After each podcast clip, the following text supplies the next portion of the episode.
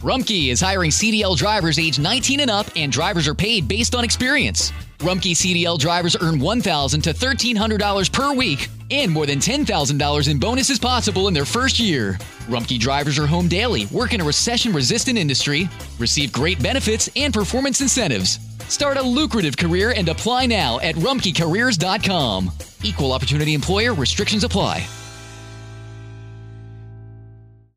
Te preocupas por tu familia, entonces ¿por qué darles solo huevos ordinarios cuando pueden disfrutar de lo mejor? Egglands Best, los únicos huevos con ese delicioso sabor fresco de granja, además de la mejor nutrición como 6 veces más vitamina D, 10 veces más vitamina E y 25% menos de grasa saturada, además de muchos otros nutrientes importantes. Así que ¿por qué no darles los mejores huevos? Porque la manera en que cuidas a tu familia no tiene nada de ordinario, solo Egglands Best. Mejor sabor, mejor nutrición, mejores huevos.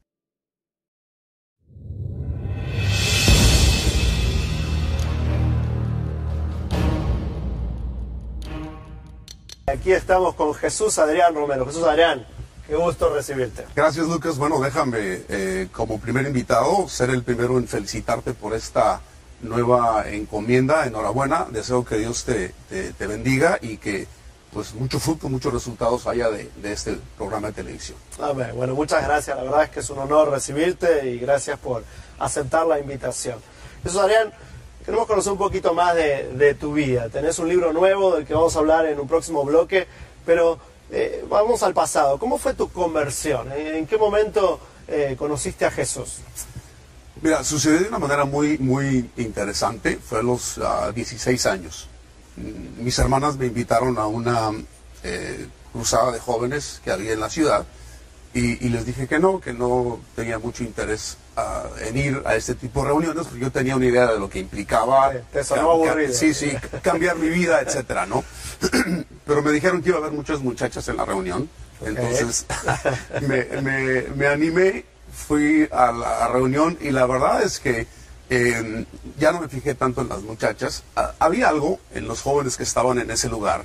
Eh, me di cuenta que tenían una razón para vivir, tenían un propósito para vivir. Yo era eh, estudiante en ese tiempo que lo único que hacía era divertirme con mis amigos, pero no tenía nada eh, eh, planeado para la vida. ¿no? Y esos muchachos tenían algo por lo cual vivir. Cuando se acabó la reunión, se hace la invitación para tener un encuentro con Dios. Y me quise resistir al principio, me acuerdo que me, me tomé de la silla para no levantarme, pero volteé y vi a un muchacho que era, eh, yo lo conocía, iba a la escuela conmigo, que se puso de pie y eso me animó. Eh, me puse de pie yo también y entregué mi vida a, a Dios, a Jesús en esa noche.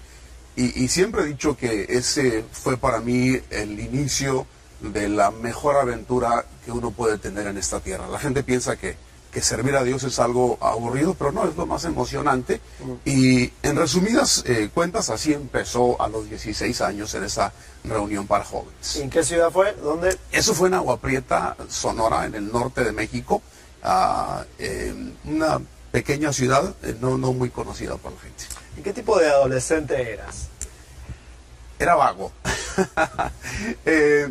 antes de conocer a Dios era un adolescente vago creo que no fue no fui adicto a ninguna sustancia, pero sí en la escuela empezamos a experimentar. ¿Te referís a que no te gustaba estudiar o trabajar o, o que no o que te metías en muchos líos? Sabes que no, me, me gustaba la escuela, eh, no trabajaba en ese tiempo, pero eh, más bien creo que el área de mi vida en la que no estaba muy bien es en las amistades que tenía, eh, lo que empezábamos a hacer, empezábamos a experimentar con drogas, por ejemplo, nada, nada grave, nada exagerado, pero definitivamente mi, mi camino, la, la, dirección en la que yo iba caminando no, no, era la mejor, ¿no? A eso me refiero cuando te digo que era que era, era vago. Sí. Bueno, eras un, un adolescente sí, normal, sí. podemos decir, con tentaciones, con amistades peligrosas y todos los condimentos propios de la adolescencia. Y luego de conocer al Señor, instantáneamente supiste que luego te ibas a dedicar al ministerio, sentiste un llamado. ¿Cómo fue eso? ¿Cómo, la, cómo la se desarrolló tu vocación? Eh, el siguiente día me di cuenta. Eh, son de esas cosas que, que, que suceden. Eh, me acuerdo que la persona que estaba compartiendo, cuando yo entregué mi vida a Dios, tocaba el piano y mm. cantaba. Y me, me inspiró muchísimo el escucharlo hablar, el escucharlo cantar. Me inspiró de tal manera que, que el día siguiente yo sabía, me voy a dedicar a esto al resto de mi vida, voy, voy a servir a Dios. ¿Vos ya eras músico? Eh, no, no, no, no, no, tocaba música, no, era, no, hacía nada. Eh, en ese tiempo yo usaba el pelo hasta acá, hasta la, hasta la espalda. Y, y, me acuerdo que la mañana siguiente... Tenemos que buscar fotos de eso. ¿eh? la mañana siguiente fui a la peluquería, no porque pensaba que el, que el, pelo largo era malo, pero porque como que significaba un cambio de, de vida para mí, ¿no? Pero, pero supe en ese momento, voy a ah, servir a Dios a partir de ahora. Un símbolo importante. Sí, sí, Al día siguiente fuiste a cortarte el pelo. Y entonces entendiste que, que, Dios te llamaba al ministerio en algo relacionado a la música. No, eh, de hecho ni entendí el asunto del llamado, ¿no? Eh, había algo eh, en mi corazón que hacía eco acerca de, de servir a Dios. No sabía si iba a ser en la música, de hecho por mucho tiempo trabajé con, niños, con adolescentes, con jóvenes, este, antes de dedicarme a la música, ¿no? La música llegó mucho tiempo después era, era la inspiración de, querer eh, servir, de querer hacer algo, de querer ayudar, lo que me, eh, me cautivó esa noche cuando tuve ese encuentro con Dios. Y aquí tengo este libro recién salido del horno llamado Besando mis rodillas, la belleza de una espiritualidad añeja y actual. Felicitaciones, Jesús Adrián, Gracias. por tu nuevo libro. ¿De qué se trata? ¿Por, qué el título es la primera pregunta automática? Mira, creo que ah, a través del libro eh, uno de los argumentos que, manejo varias veces es que creo que los cristianos a veces somos los menos espirituales. Y esto puede sonar un poquito contradictorio, pero creo que es una realidad. La, espiritualidad para mí tiene que ver con estar en contacto con, con, lo sagrado en la vida cotidiana. Y yo siento que los, los cristianos hemos confinado la vida espiritual a las actividades de la iglesia. Eh, la reunión del domingo, el congreso, el campamento al que fui, pero el resto de la semana dejo de ser una persona espiritual. Entonces, en, el libro eh, tengo varios capítulos donde trato de llevar a la gente a experimentar eh, a Dios y la espiritualidad en cosas cotidianas, en cosas que tal vez hemos olvidado, cosas antiguas también. Y el título Besando mis rodillas viene de mi práctica de correr. Yo soy corredor, he corrido por los últimos 30 eh, años, digo, eh, estaba haciendo cuentas el otro día y él le dio una vuelta y media al planeta Tierra en, correr, ¿verdad? Eh, pero un día estaba preparándome para ir a correr, me, siento y estoy abrochándome los, tenis y pongo mi boca cerca de mis rodillas. Y cuando hago eso, instintivamente besé mis rodillas. Y lo hice como una muestra de agradecimiento a Dios por haberme permitido correr tantos años sin tener problemas con las rodillas. Entonces, em, eh, eh, empiezo a hablar del de, tema de correr y cómo es una experiencia espiritual para mí. Cómo eh, no es simplemente hacer ejercicio, sino es algo donde me puedo conectar con Dios, de tal manera que puedo bendecir mis rodillas, puedo bendecir mis pies, etcétera. No suena un poco simplista lo que estoy diciendo, pero creo que a veces los cristianos somos demasiado formales en nuestra manera de practicar la espiritualidad y necesitamos ser un poco más simples. Entonces, besando mis rodillas es, es la manera de decir, seamos más simples en nuestra manera de experimentar a Dios en la vida de todos los días. En tu libro mencionás que Dios nos hizo a todos diferentes y que no necesariamente todos expresamos nuestra espiritualidad igual. A vos te gusta correr, por ejemplo, a mí no me entretiene tanto correr, yo siempre preferí los deportes grupales. Eh, ¿Qué, nos puedes decir de eso? ¿A qué te referís en el libro con que Dios nos hizo distintos y que todos debiéramos expresar nuestra espiritualidad de manera diferente? Pero yo siento que la iglesia se ha convertido en un ejército en, el que todos piensan, hablan, actúan y se visten de la misma manera. Tú vas a una reunión cristiana y todos van a estar haciendo lo mismo. Todos van a danzar o todos van a levantar las manos o todos van a gritar, lo que sea, ¿no? Dependiendo de la práctica que, la iglesia tenga. Y estoy seguro que dentro de ese grupo hay muchas personas que se sienten incómodas. Se sienten incómodas porque no es su temperamento. Si tú me preguntas si a mí me gusta danzar, te voy a decir que no me gusta danzar, no va con mi temperamento. Eh, pero hay otras cosas que yo, te decía que te gustaba la pandereta, no, no, no, es lo tuyo eso. No, no, nunca ha sido. Pero la iglesia como que ha tratado de encajonar a todos en el temperamento eh, festivo, en el temperamento de, celebrar. Y, creo que tenemos que tener cuidado porque le estamos robando una bendición a la iglesia cuando tomamos en cuenta los diferentes temperamentos. Mm. En, el, caso mío, yo soy eh, melancólico, un poquito eh, poemio, introspectivo, y es lo que me lleva a mí a escribir canciones, es lo que me lleva a ser lo que soy cuando reprimimos los temperamentos de las personas, creo que estamos robando una bendición a la iglesia, ¿no? Mm. Todos experimentamos a Dios de una manera distinta, crecemos espiritualmente de una manera distinta también, y de eso hablo algo en el libro. Ahora, ¿por qué crees que eso pasa? ¿Tiene algo que ver con los líderes? ¿Que eso ocurra? Sí, creo que en, su mayoría el liderazgo latinoamericano eh, es de hombres de tipo A en su personalidad. Eh, muy llenos de fuego y de pasión en su manera de compartir, que es muy bueno, esto es necesario. O sea, las iglesias no tendrían visión si no tuviéramos este tipo de líderes, ¿no? Pero cuando hay un liderazgo de esta manera, se trata de involucrar a toda la gente y que todos actúen de la misma manera. Igual que su líder. Igual que su líder. Y no debe ser así.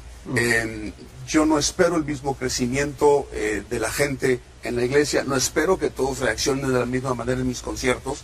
Estoy consciente de que algunos serán festivos y otros serán tranquilos. Unos van a meditar, unos van a ser más introspectivos. Tenemos que aceptar esa variedad eh, de temperamentos en la iglesia y tendremos una iglesia mucho más sana, creo yo. Eh, creo que hay mucha falta de sinceridad en la iglesia cuando se trata de, de, expresiones eh, que tienen que ver con adoración, porque estamos haciendo lo que todo el mundo hace, ¿no? Y yo creo que es más, más dañino. O sea, nos estamos forzando a ejercitar ciertas costumbres y tradiciones que simplemente eh, tienen que ver con la personalidad de nuestros líderes. Sí, y, una cultura cristiana también. Mm. Creo que aparte de la personalidad del líder, hay una cultura cristiana que nos dice que en Latinoamérica tenemos que actuar de esa manera. Otro daño creo que, que sucede con esto es que cuando viene gente no cristiana a nuestras reuniones y ven lo que está sucediendo, dicen esto no es para mí. Mm. Porque a lo mejor su temperamento eh, lo, lo, rechaza, ¿no? Pero si tuviéramos una iglesia que es más diversa en este sentido, donde se aceptan los diferentes temperamentos y adoramos de diferentes maneras, creo que la gente se sentiría más cómoda cuando viene a nuestras reuniones. Jesús Adrián, vemos un poquito de, de la relación extraña, por cierto, entre el ministerio y la fama. ¿Qué, qué te molesta de la fama? Mira, creo que es inevitable eh, la fama para personas públicas, ¿no? Es algo que, viene con, el, territorio, con el llamado. Em, el problema es cuando nos creemos protagonistas de lo que estamos haciendo. En, nuestro caso creo que debemos entender claramente que el protagonista es Dios en lo que nosotros hacemos y eso nos lleva a, hacer la fama hacia, hacia Dios, ¿no? En mi caso, eh, creo que por mi temperamento em, me es un poquito más fácil hacer a un lado el asunto de la fama. De hecho, me incomoda un poco. Cuando se acaban los conciertos siempre salgo huyendo por la puerta de atrás y me voy al hotel.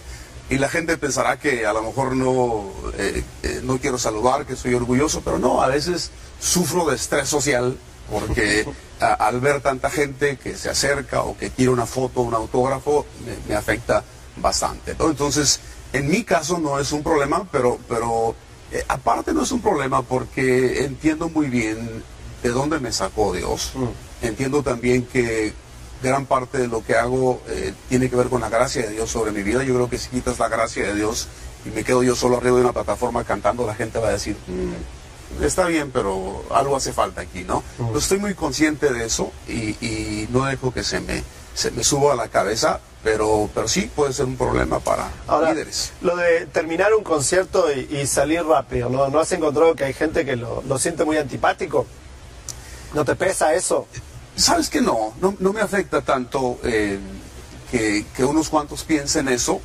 Prefiero tener paz conmigo mismo. Mm. Aparte, ha habido ocasiones en las que me he quedado a, a saludar o que me he quedado a firmar autógrafos pero, pero se vuelve casi imposible ya hacerlo. O sea, cuando es muchísima gente, eh, ha habido accidentes, eh, entiendo de una mujer que perdió su bebé en un concierto, estaba embarazada, la empujaron. Entonces, son cosas eh, que, que, pueden ser peligrosas y por cuestión también de, seguridad me voy. Pero la razón principal es que batallo yo un poco con eso de la, de la fama. A nivel personal, si la gente se me acerca y me pide un autógrafo, lo hago muy bien. pero entre mucha gente la multitud me, cuesta, sí, sí. Me cuesta. ¿Y cómo lo vive tu familia esto? O sea, tu familia, tus hijos, tu esposa reconocen tu fama, ¿cómo, lo viven ellos? no, para ellos no soy famoso, pero, pero ah, yo siempre he dicho que, que cuando Dios te hace un llamado como el que me hizo a mí, el que te hizo a ti también, llama a toda la familia. Eh, Dios pone una gracia especial sobre la esposa y sobre los hijos, ¿no? Porque hubo años en los que yo estuve fuera de mi casa más de 200 días, hoy viajo menos, pero hubo años en los que viajé más de 200 días, imagínate, más de la mitad del año fuera de casa. Pero hay una gracia que Dios puso sobre mi esposa, sobre mis hijos. Ella siempre, em, eh, cuando ellos estaban pequeños, oraban por mí. Eh, donde me encontrara tenía un, libro de mapas donde decía, esta semana papá está en Argentina y Argentina, la capital es Buenos Aires y, hay tantos, tantos habitantes y vamos a orar por tu papá porque él va a estar allá compartiendo en ese lugar. Entonces mis hijos crecieron entendiendo perfectamente lo que yo hacía. Nunca he escuchado lo que tradicionalmente se dice de muchos hijos, ¿no? Es que la, mi papá no estuvo presente, me afectó muchísimo porque creo que el llamado se hace en familia, ¿no? Y mi esposa eh, ha tenido un papel importantísimo en esto de que mis hijos crezcan sanos a pesar de que he viajado tanto. A propósito, quizás no todos saben, ¿cómo está conformada tu familia? Bueno, eh, tengo una esposa eh, y tengo tres hijos. es un buen comienzo. Adrián es el mayor, tiene 23 años, es, es, músico, es filósofo, es, es eh, de hecho él escribió el prólogo de, del libro, estoy muy orgulloso de que lo haya hecho. y luego mi hija, la del medio, tiene un corazón misionero, en, en, un mes más o menos se va a Camboya, el año pasado fue a la India, el antepasado a Indonesia, siempre está haciendo viajes misioneros. Y la pequeña, que no es pequeña, ¿verdad? Tiene 18 años ya, eh, estudia en la universidad en, Monterrey, donde vivimos, y es músico. Eh, toca piano, guitarra, canta y bueno, creo que va a terminar haciendo lo, que yo hago. Entonces, Adrián, ¿cómo te gustaría que te recordemos? Como alguien que eh, influyó para que la gente se acercara más a Dios, mm. primero. segundo, como alguien que fue parte de, una reforma, de un cambio en la iglesia. Y creo que estoy entrando en esa etapa de, mi vida en la que me voy a estar concentrando mucho más en esto. Creo que hay una necesidad enorme en la iglesia en Latinoamérica de, una reforma, de un cambio, ¿no? Y me gustaría eh, que los últimos años de mi vida eh, enfocarlos en eso y que se me recordara de esa manera. Jesús Adrián Romero. Qué gusto, Jesús Adrián, por habernos acompañado. Gracias, por tu paciencia, gracias por tu ministerio y lo que estás haciendo. Gracias por la invitación. La verdad es que deseamos que el Señor te siga bendiciendo, bendiga a tu familia y siga extendiendo tus posibilidades de ministrar a muchas personas para acercarse más a Dios.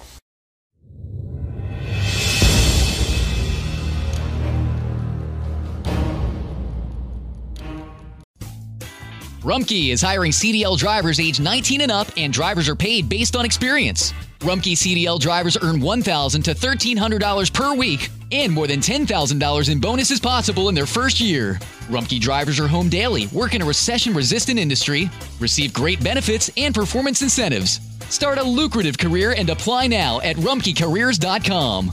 Equal opportunity employer restrictions apply. If you have loved ones that rely on your income, you need life insurance. But finding the best quote shouldn't take a lifetime. With Policy Genius, you could save 50% or more by comparing quotes from America's top insurers. First, head to policygenius.com. In minutes, Policy Genius will compare prices starting at as little as $1 a day. You might even be eligible to fast track your coverage with a no exam policy. Once you apply, the Policy Genius team handles all the paperwork and red tape. If you have any questions, their team of licensed independent experts is on hand to help. In fact, Policy Genius's award-winning service has a 5-star rating across thousands of reviews on Trustpilot and Google. Make today the day you cross life insurance off your list and get protection for your loved ones. You could save 50% or more by comparing quotes. To get covered, Head to policygenius.com today.